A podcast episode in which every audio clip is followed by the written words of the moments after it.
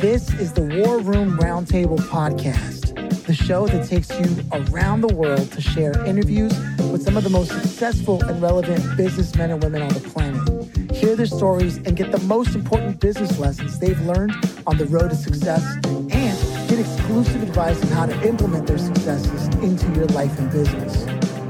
The War Room Roundtable is brought to you by your hosts, Jason Miller, CEO of Strategic Advisor Board, Phillip Lanos, CEO of Own the Rhythm, and former podcast host for Entrepreneur and Inc. magazine.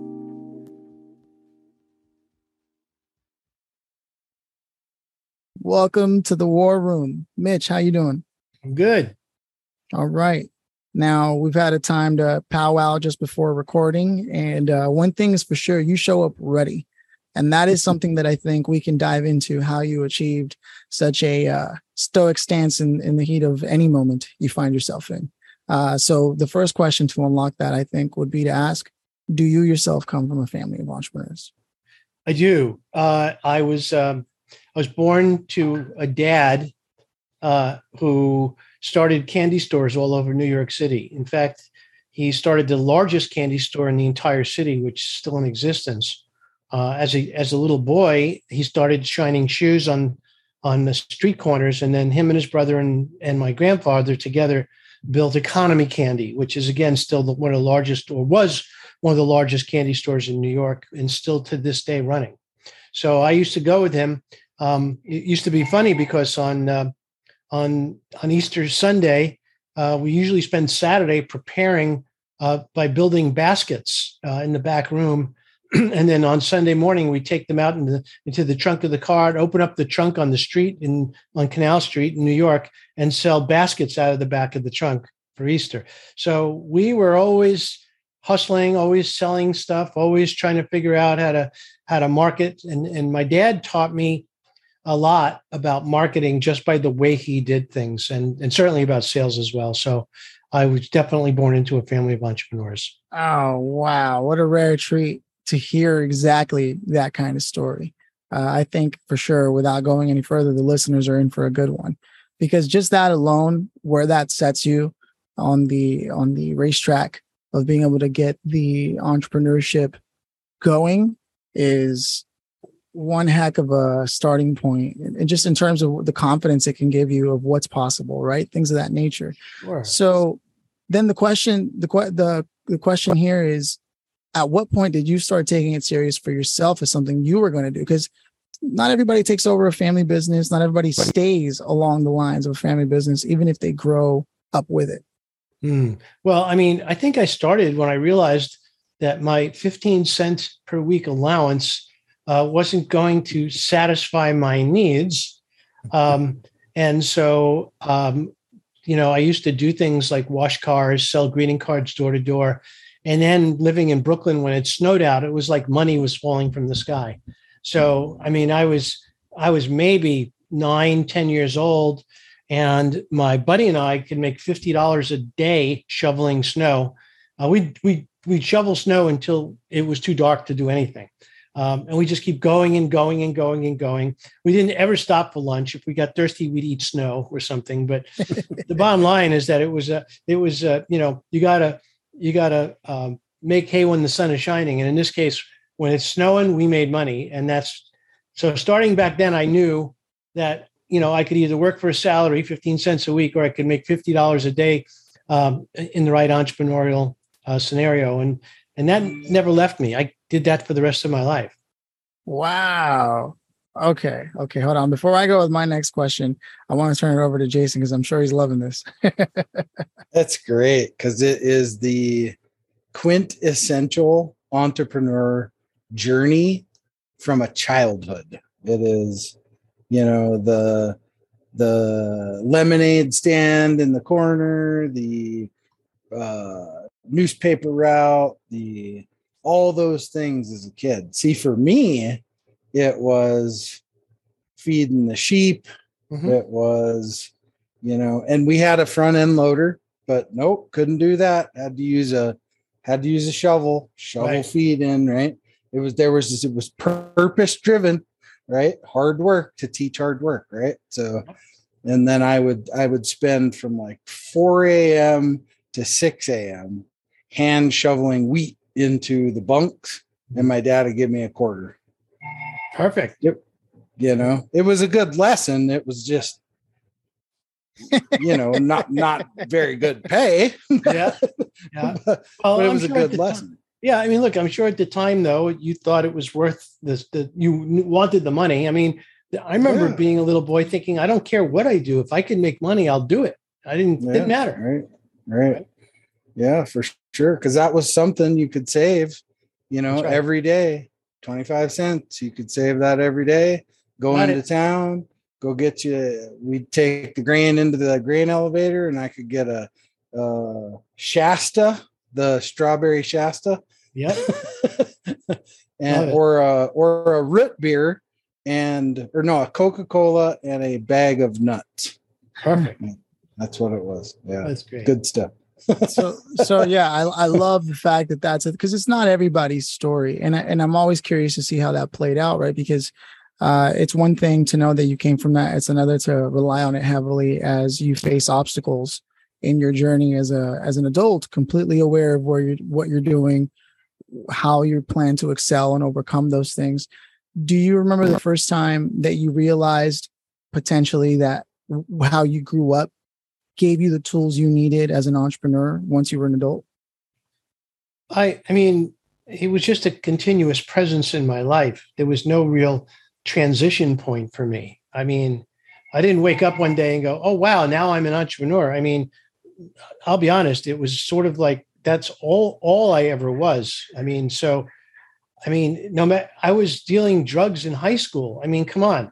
I was an entrepreneur. I I learned how to sell the hard way and I I I understood selling and marketing and heck i had a band at the age of 15 16 and and we started out uh, playing for free ended up in 19 1970 paying getting paid $500 a night now go back to what the dollar was worth in 1970 we were being paid $500 a night to play at a sweet Oh, 16 wow. or a fraternity party and I Okay. mean, so it was just i mean look i whenever i took a job it was really um, out of necessity because i couldn't find a way to make money any other way a job was never going to be i mean i never thought of going to college to get a job um, i was going to if i was going to go to college and i did i would go to learn a skill that i can then create something of my own which again is what i did right.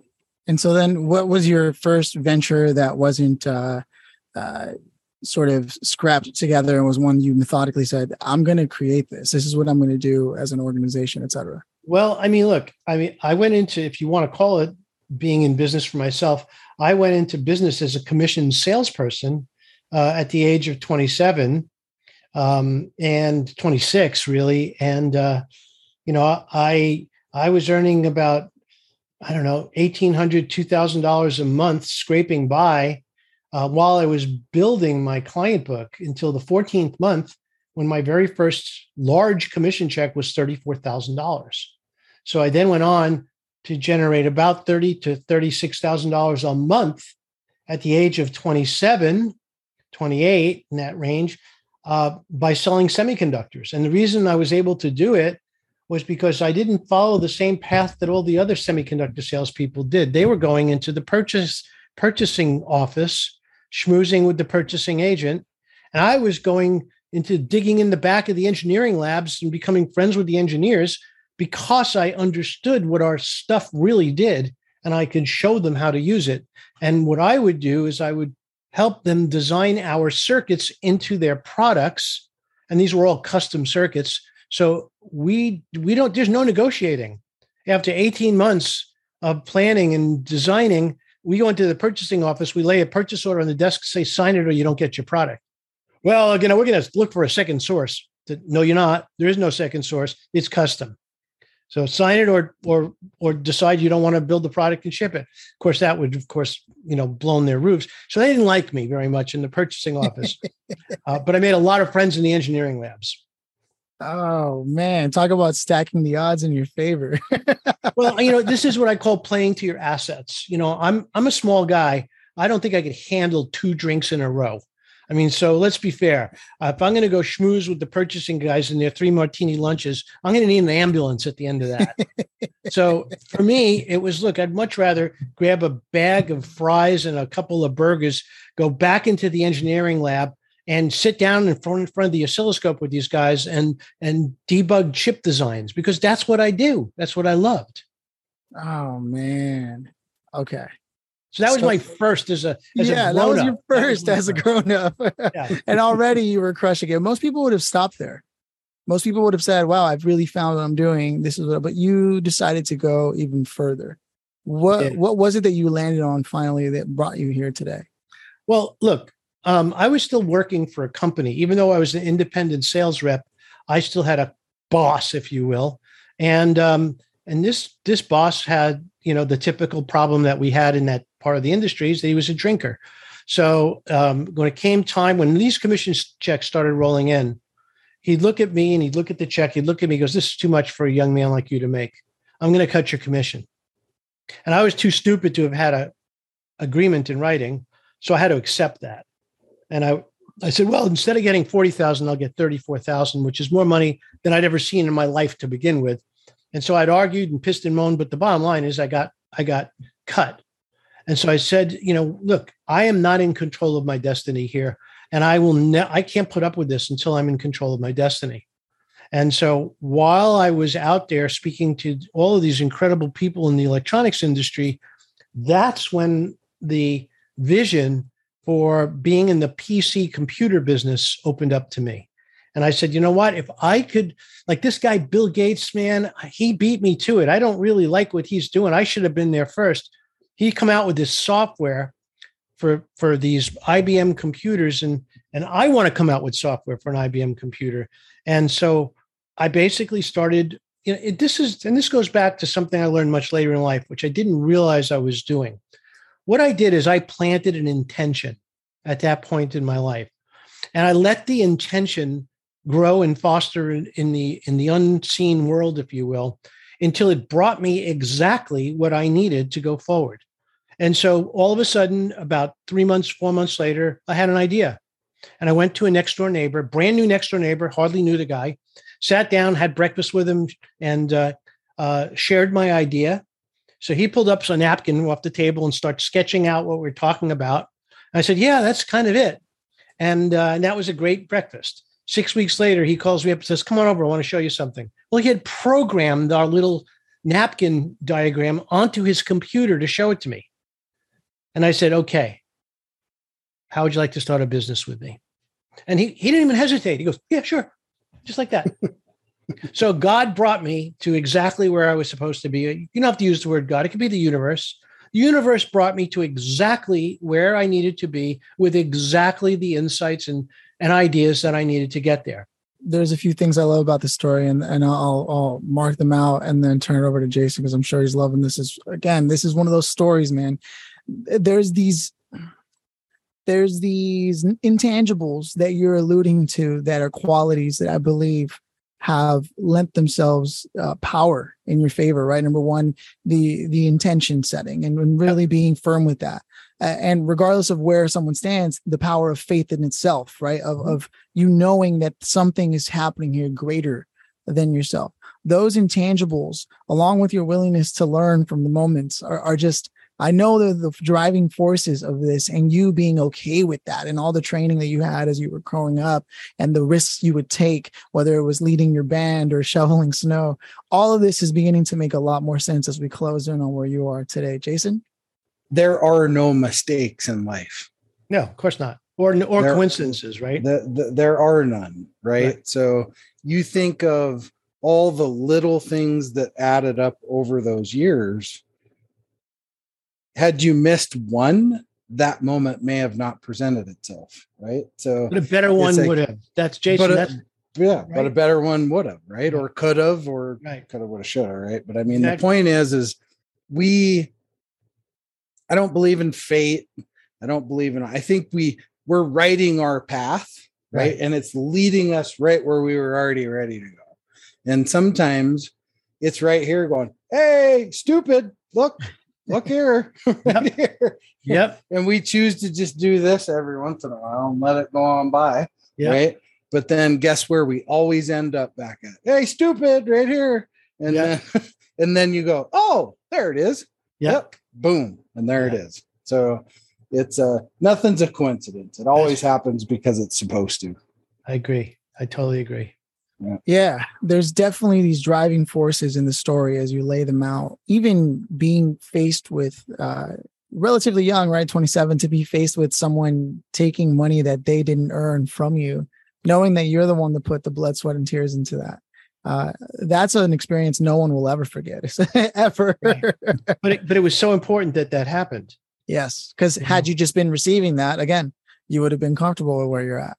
Well, well, what I did know for sure was that I was in a cyclical business. Uh, we're watching it now. I mean, we're in, I was in the semiconductor business in in the 1980s. I mean, come on, uh, we'd have three, four years of boom, and then two, two to six years of bust, and um, and that's ended up what happening. Just as I had made the decision to leave and start my own company, the my commission checks almost went to zero because the entire industry started to crash and I remember having lunch with a couple other guys in the business, other sales guys in the business. And I said, uh, what the heck is going on? He goes, Oh, don't worry about it. This is it's cyclical. It's five years from now, it'll be back to normal. I said, What? Five years? Are you out of your mind? You think I'm gonna wait around five years? Forget it. I'm out of here.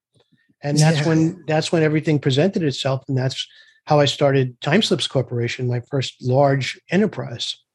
It's funny how their their attitude towards it was ah, we'll just wait and see what happens it's you know Yeah. a cycle where you weren't willing to wait and that made all the difference because now Exactly. you were Timeslips and you know i see power tribes in the background there so at some point we're going to get to how you Sure. also became an author and, and what that was like what it meant to you to do that but Yep. uh, first tell me more about Timeslips Well, as I started to tell you, um, my my next door neighbor and I, we built this company together. We worked on it um, in half days. You know what I mean by half days, right?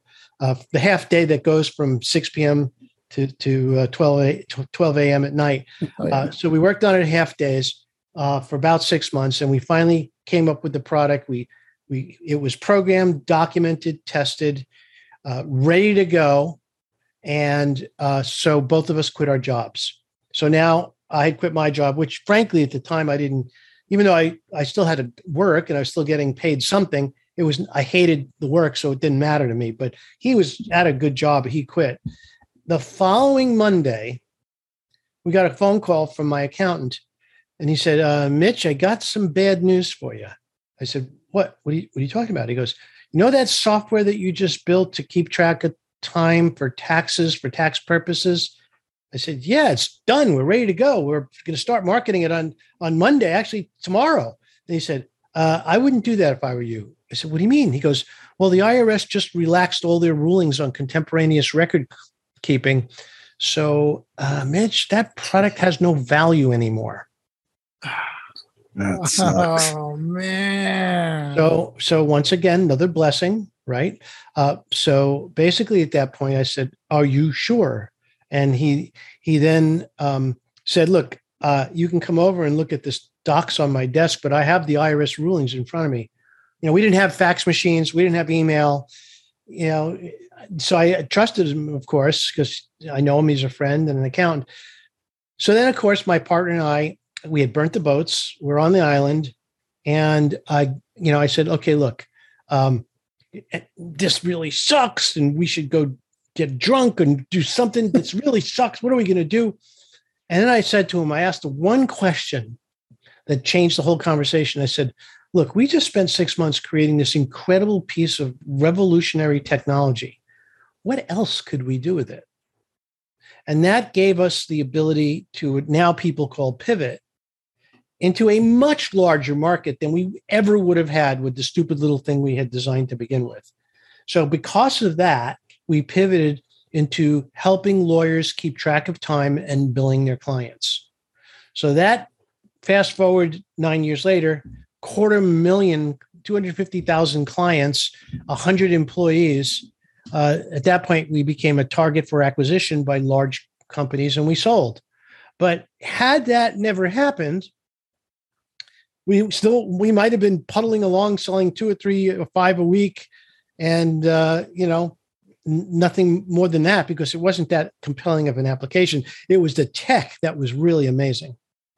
And we needed the universe to help us redirect that into the right direction which it did. Right. Right because had that other thing not happened you would have stayed there and there's no telling whether or not that would have been as explosive a success oh, as for nowhere near. lawyers right. Whoa hindsight is always 2020 ain't it? It sure is sure is Is that still Ah. in circulation today? Absolutely. If you Yeah, if yeah. you Google, I sold the company to Sage PLC, Sage in the UK. Hmm. Sage still carries Timeslips. They, they still sell it. Of course, they raised the price about a bazillion times, but they, they still sell it.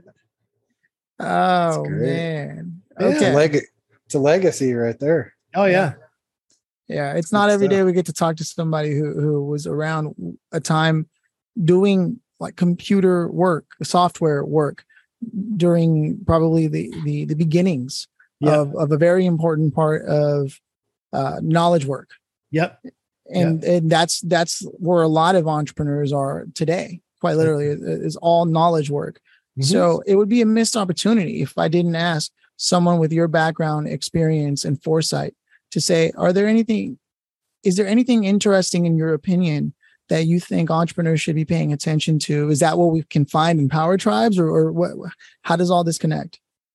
Well, you know, fast forward. I mean, one of the things that I ended up doing when we were building Timeslips Corporation, uh, and it was basically a shot in the dark. I had never even heard of it before. Is um, is build a certified consultant program. Now, uh, there was no such thing as that ever in in any form of software business before uh, before we did it. We were the first, but it came about in the strangest way. Um, the reason it came about is because we were growing so fast that our phone lines were so jammed with customers looking for tech support. There were like 20 minute holds, and I felt that was completely, completely unacceptable. I couldn't hire fast enough to put people on the phones and get them trained. So um, I had one serious problem with a woman in Los Angeles who was the senior executive at the Los Angeles Bar Association Technology Division. If we pissed her off, we would get a terrible review and that would influence sales of the company, you know, sales of the product through other lawyers in Los Angeles. So she was a VIP. She had to be satisfied. So, but she had bought Timeslips for her own little practice. She had spent the $200 and bought the software. And then she called up complaining and groaning and moaning about how it sucks, how, how it crashed her computer and blah, blah, blah, blah, blah. So I'm thinking, well, I got to fly out there because I can't get a flight back then for three days at the minimum. Uh, and so I had this idea. I said, you know what? Um, I know a woman in Los Angeles who is really, really good at law office administration with Timeslips. Let me call her and see if I could get her to swing over and help this other gal. So I call her on the phone. I said, uh, Hi, Ann, this is Mitch Russo. And she goes, oh, Mitch Russo? Oh my God, what are you doing calling me? Uh, and by the way, just to give you some background, I had sold the software personally to my first 10,000 clients, either on stage in presentations, at trade shows, one on one, or on the phone, because I took a lot of sales calls back then. And so I said, Well, look, Ann, I need a favor. I'm wondering if maybe you can swing by this woman's office. I don't know how far away she is.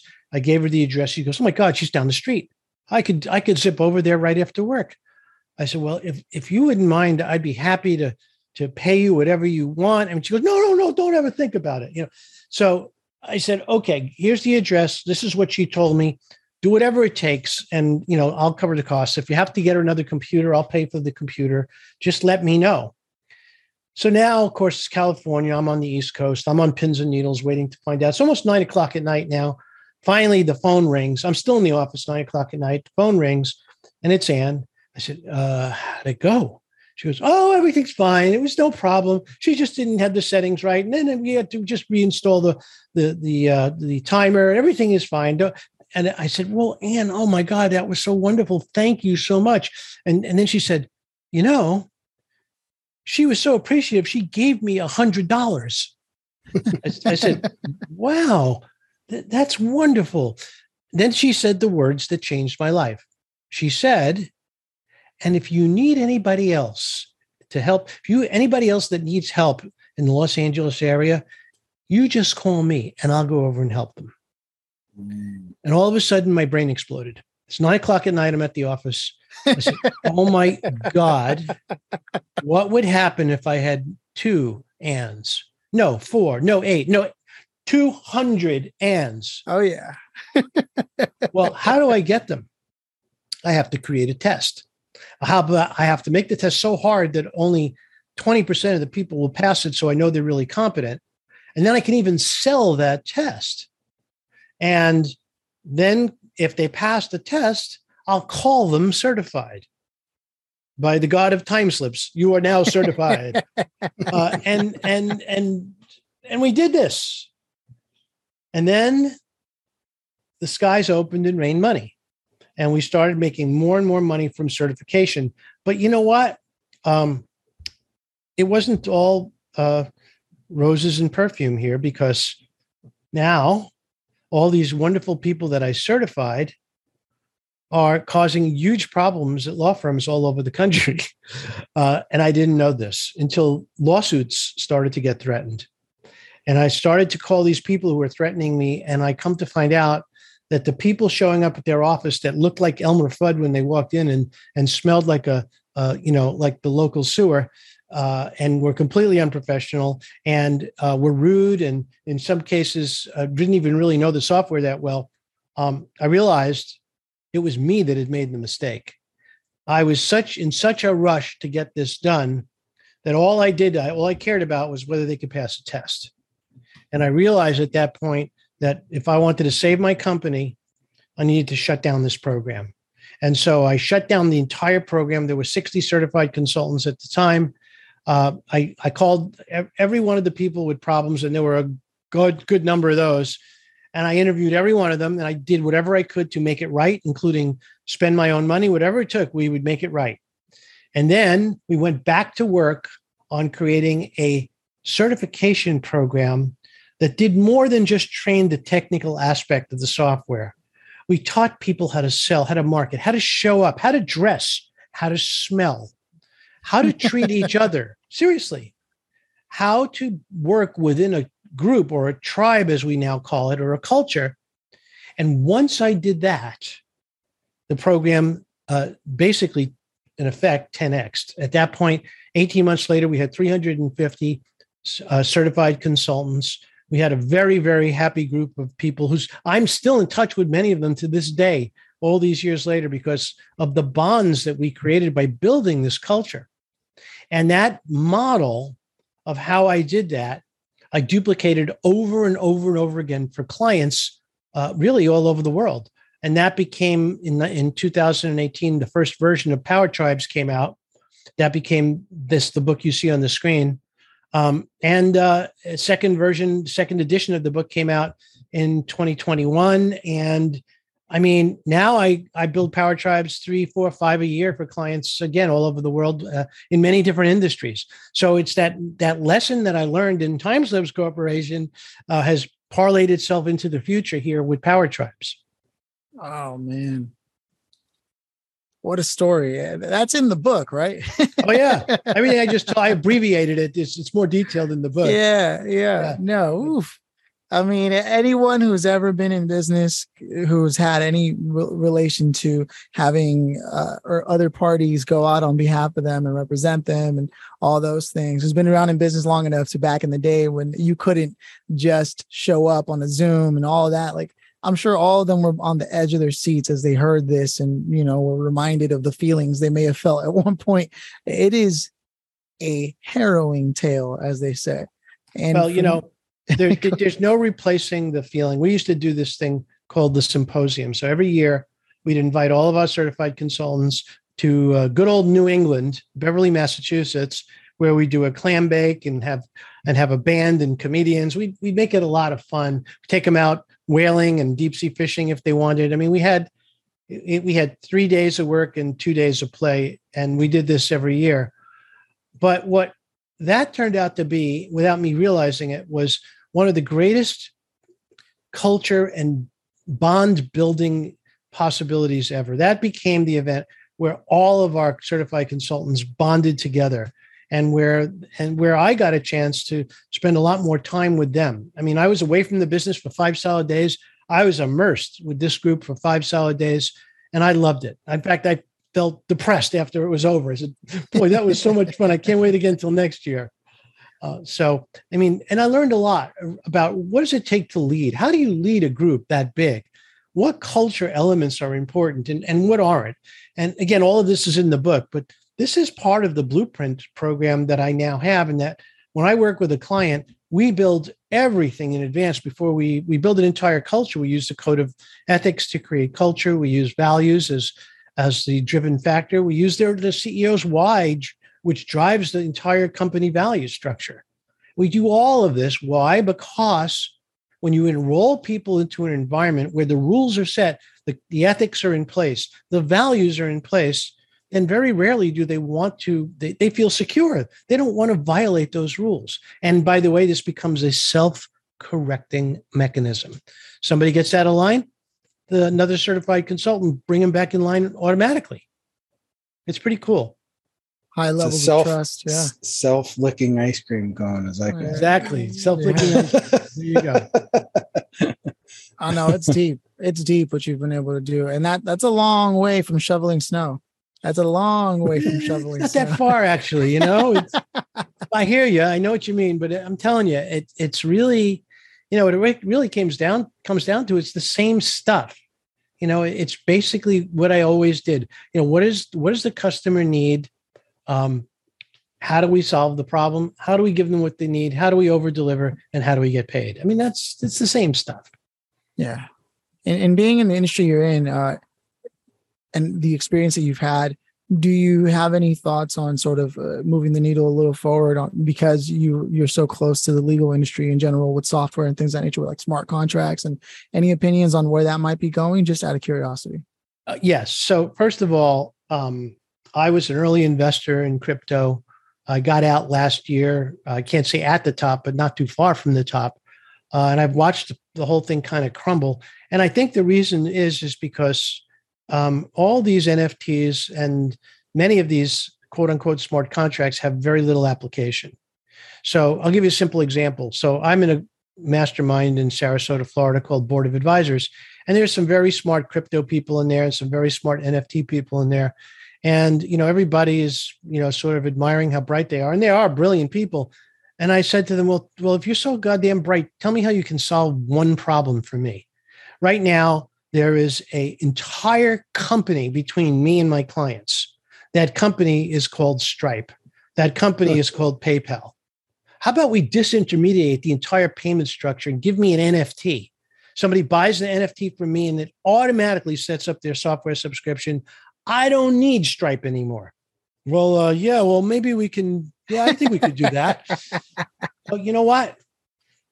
until there's real world disintermediation of current structure, as far as I'm concerned, it's it's still too early to really put now. Now there are places where smart contracts makes a lot of sense. There are places where smart contracts reduce existing contracts, but it's incremental. It's not revolutionary. Yeah. And until it's revolutionary, I don't know that it's really going to really going to have a lot of a lot of traction. That's why you see, you know, cryptos, you know, basically parabolically rising and falling because there's really no value beyond what people think or hope it has. Certainly, Bitcoin was was sort of heralded as you know hedge against inflation. Well, we now know better than that. so that's we do. yeah. So I mean, it's so that was to me that was the last bastion of hope for for for for Bitcoin to, to hold value. Well, listen, if, if as inflation raged, Bitcoin zoomed up to 200K, I would have said, man, let's get more of that stuff. You know, it really does work. But the bottom line is that I realized in December of, of last year that crypto was basically pegged to the to the NASDAQ. I mean, I don't care what you look at. If you look at the chart side by side, there and and by the way, as soon as the market crashes, this is back in December. I thought, I mean, interest rates are going up, the market's going to go down. As soon as the market starts to drop, people are going to have to draw from their crypto assets to pay down their margin loans. So to me, it was very obvious. I said, let me get the hell out now. Yeah. No, I, Good, I, good, good move, man. I knew the minute I started listening to your story that there was no way this moment in time in technology and software was ever going to escape you because I know for a fact, just based off your story, you have your eye on that very, very, very tight. And Well, so I hear you. Well, I just, I, I mean, look, we can get to this at some point, but I, last year I released a new software platform, and today I released my third book. So, um, awesome.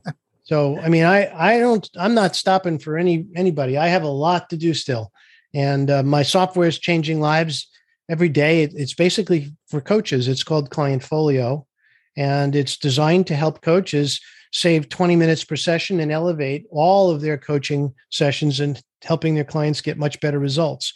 And today I released a book called uh what's the name of it i forgot the name of it already uh, it's basically called uh hold on here i'm serious i actually forgot the name of my own book it Uh, sounds how- like you're doing a lot. I'm not. I'm not surprised. It happens. coach elevation that's the name there of my book is. There it is. I, Yeah, I- just- I like that. A software along with a book that that a companion. exactly for and the coach the coach elevation book is the blueprint for how to use the software to implement my my my basically my um uh, my intellectual property the system that i've created over all these years to help other people I'm I'm with it, man. And and on in the in the spirit of that, where can people go? Is it uh MitchRusso360.com? Is that the place where everything exists? Everything exists except the new book, Coach Elevation. You you got to go on Amazon for that, but it will be up there soon. Right on. Right on. Okay. Uh, before I drive it home to the last two questions, because uh, in the interest of time, uh, we do have another one after this. Otherwise, I'd stay on much longer. I'm gonna turn it over to Jason. yeah it's uh you know it's interesting to watch the progression of some when you watch these lines of you know different entrepreneurial progressions right how some just nail it and some just like they just struggle and it's hard and it's just all these things right and you know, in my opinion, it comes down to this. Some people are wired to be employees and some people are wired to be business owners, right? And that doesn't mean that you can't cross over into that. But the thing is, is if you're going to cross over into it, you need to stay in your zone of genius, right? So, and you let other people around you focus on the superpowers that you don't have. Yep. And that is where a lot of young business owners, not even young, business owners, period, try to wear all these hats all the time, right? And it just doesn't work. So, Yes. you know, you got to surround yourself with the right people. That's like going to a damn heart surgeon to get your leg fixed. It doesn't work. Yep. right? That's so, true. So it's uh clearly you've mastered that by creating teams and power tribes per se.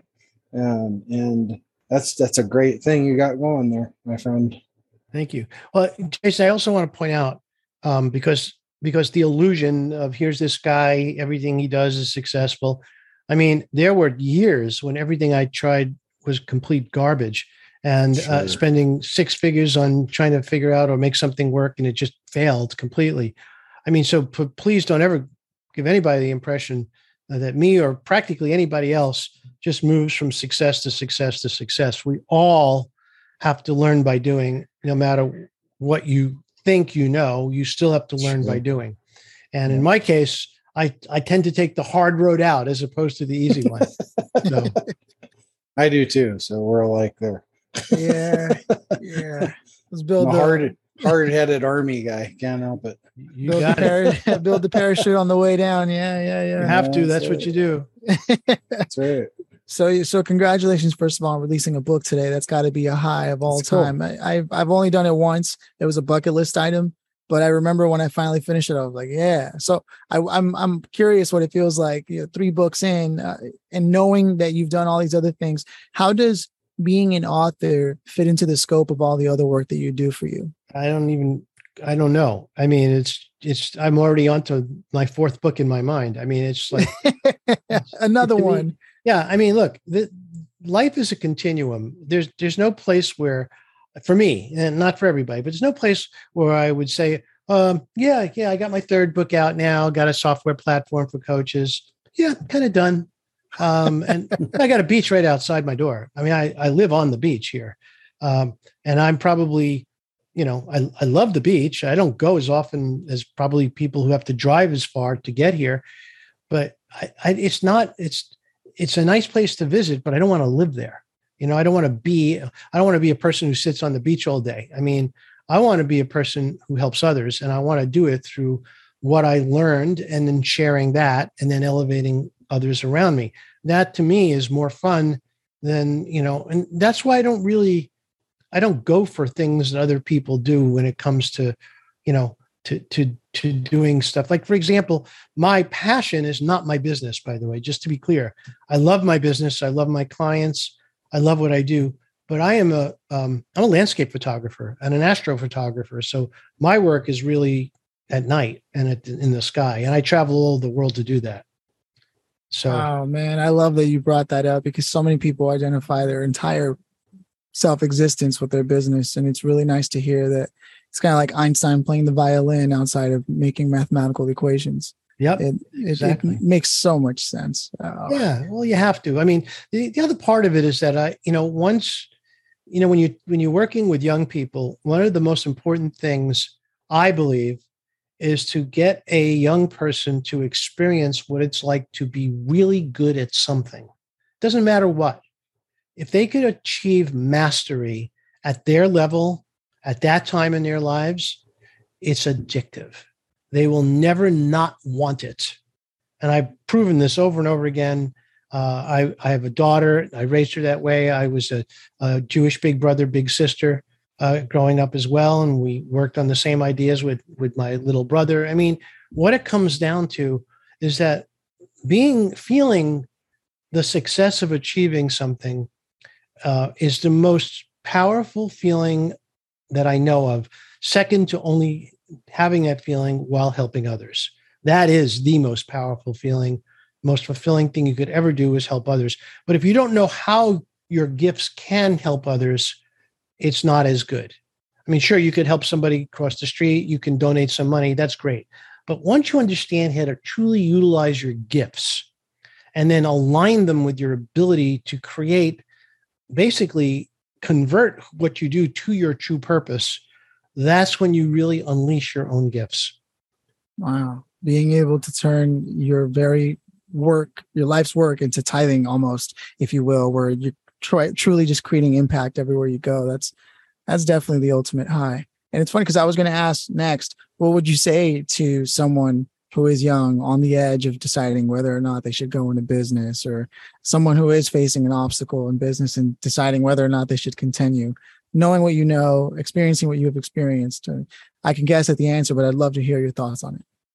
Well i, I told you the story in the beginning about how we worked for six months to create a product that became obsolete the first day it was available.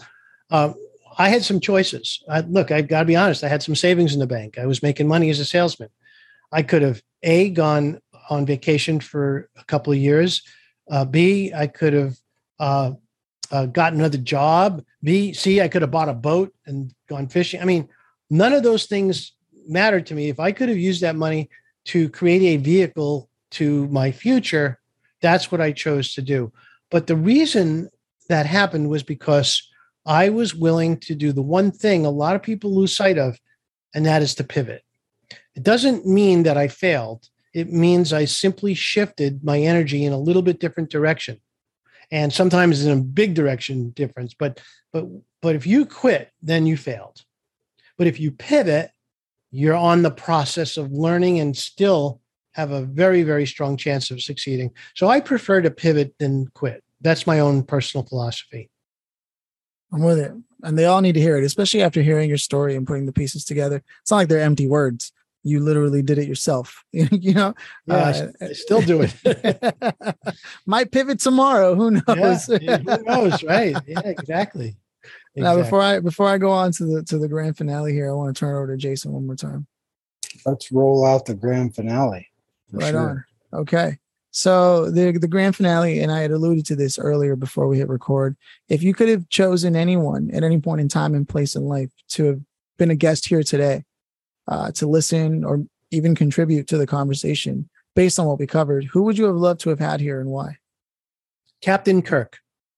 All right. That's a new one. Yep. That's a new one. Captain Kirk. Why? Love Because because Captain Kirk thinks multidimensionally. He never sees things as problems needing to be solved. I love the way he sees things in a much bigger concept, context. And this, of course, is, is Gene Roddenberry's gift as he instilled in his character, which I, which as we call James T. Kirk, Captain Kirk. And to me, I looked up to Captain Kirk as a little boy growing up, even as a young man. I looked up at Captain Kirk. What would Captain Kirk do? you know, Captain Kirk wouldn't try to quote unquote destroy the enemy.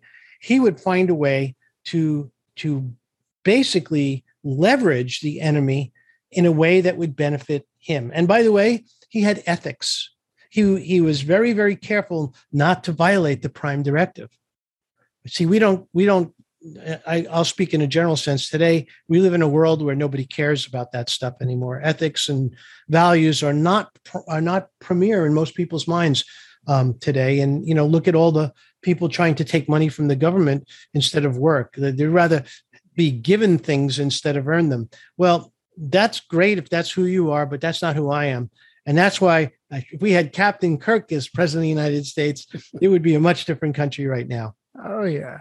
Oh yeah. not only not only are are ethics like that not premier in people's lives, but also leadership uh, across the board, especially in one of the most uh, stared at all day long arenas, which is the political arena. It's just become a farce, and it has. And, and, it's sad because uh, they're supposed to be the leadership that the youth looks to. Uh, even as a kid, I can't, and you know, giving away my age here, I was born '89, right? So even even as far as I can remember, I had nothing that I was looking at that said, oh, yeah, this is leadership. You know, it's just been chaos for as long as I can remember. And the only people who have ever exhibited something that was respectable has been business owners in my life.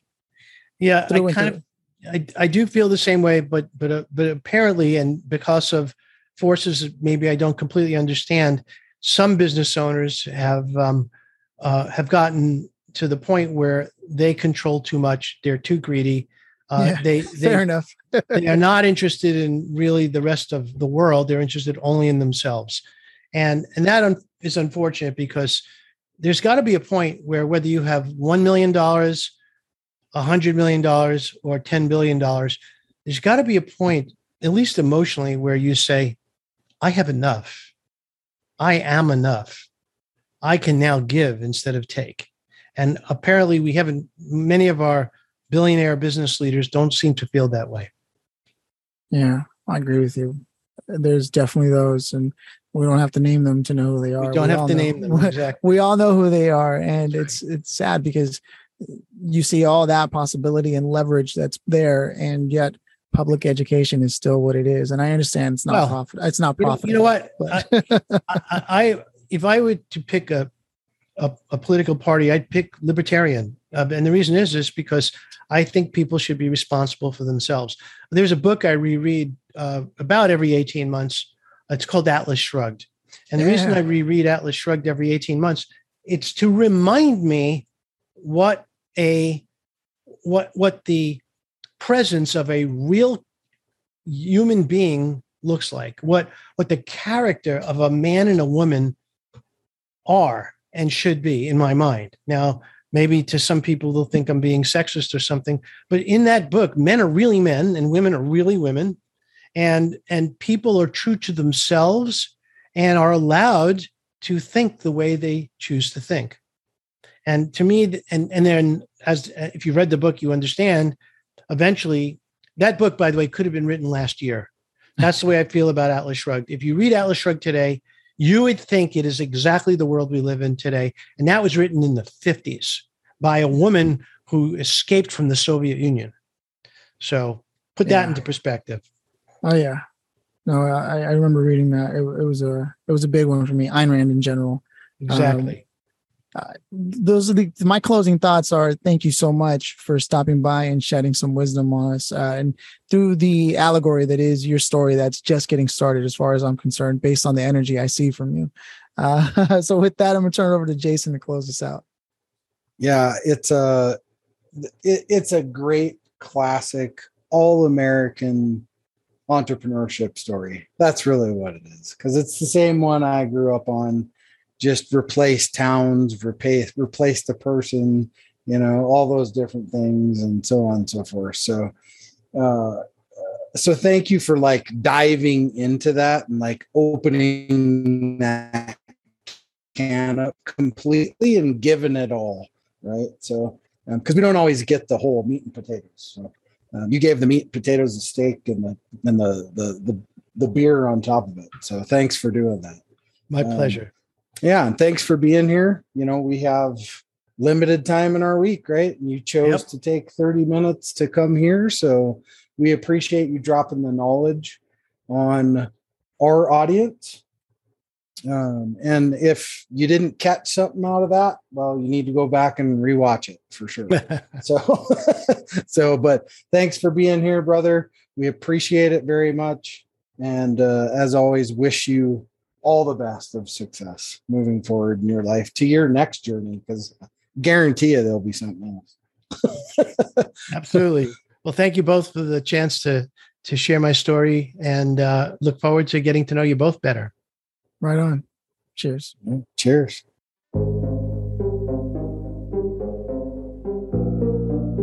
Thanks for listening to the War Room Roundtable with your hosts, Jason Miller and Phillip Lanos.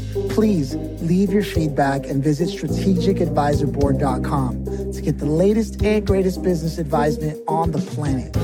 Follow us on social media for updates and always remember if you can dream it and believe it, then you can go achieve it. We'll see you in the next episode.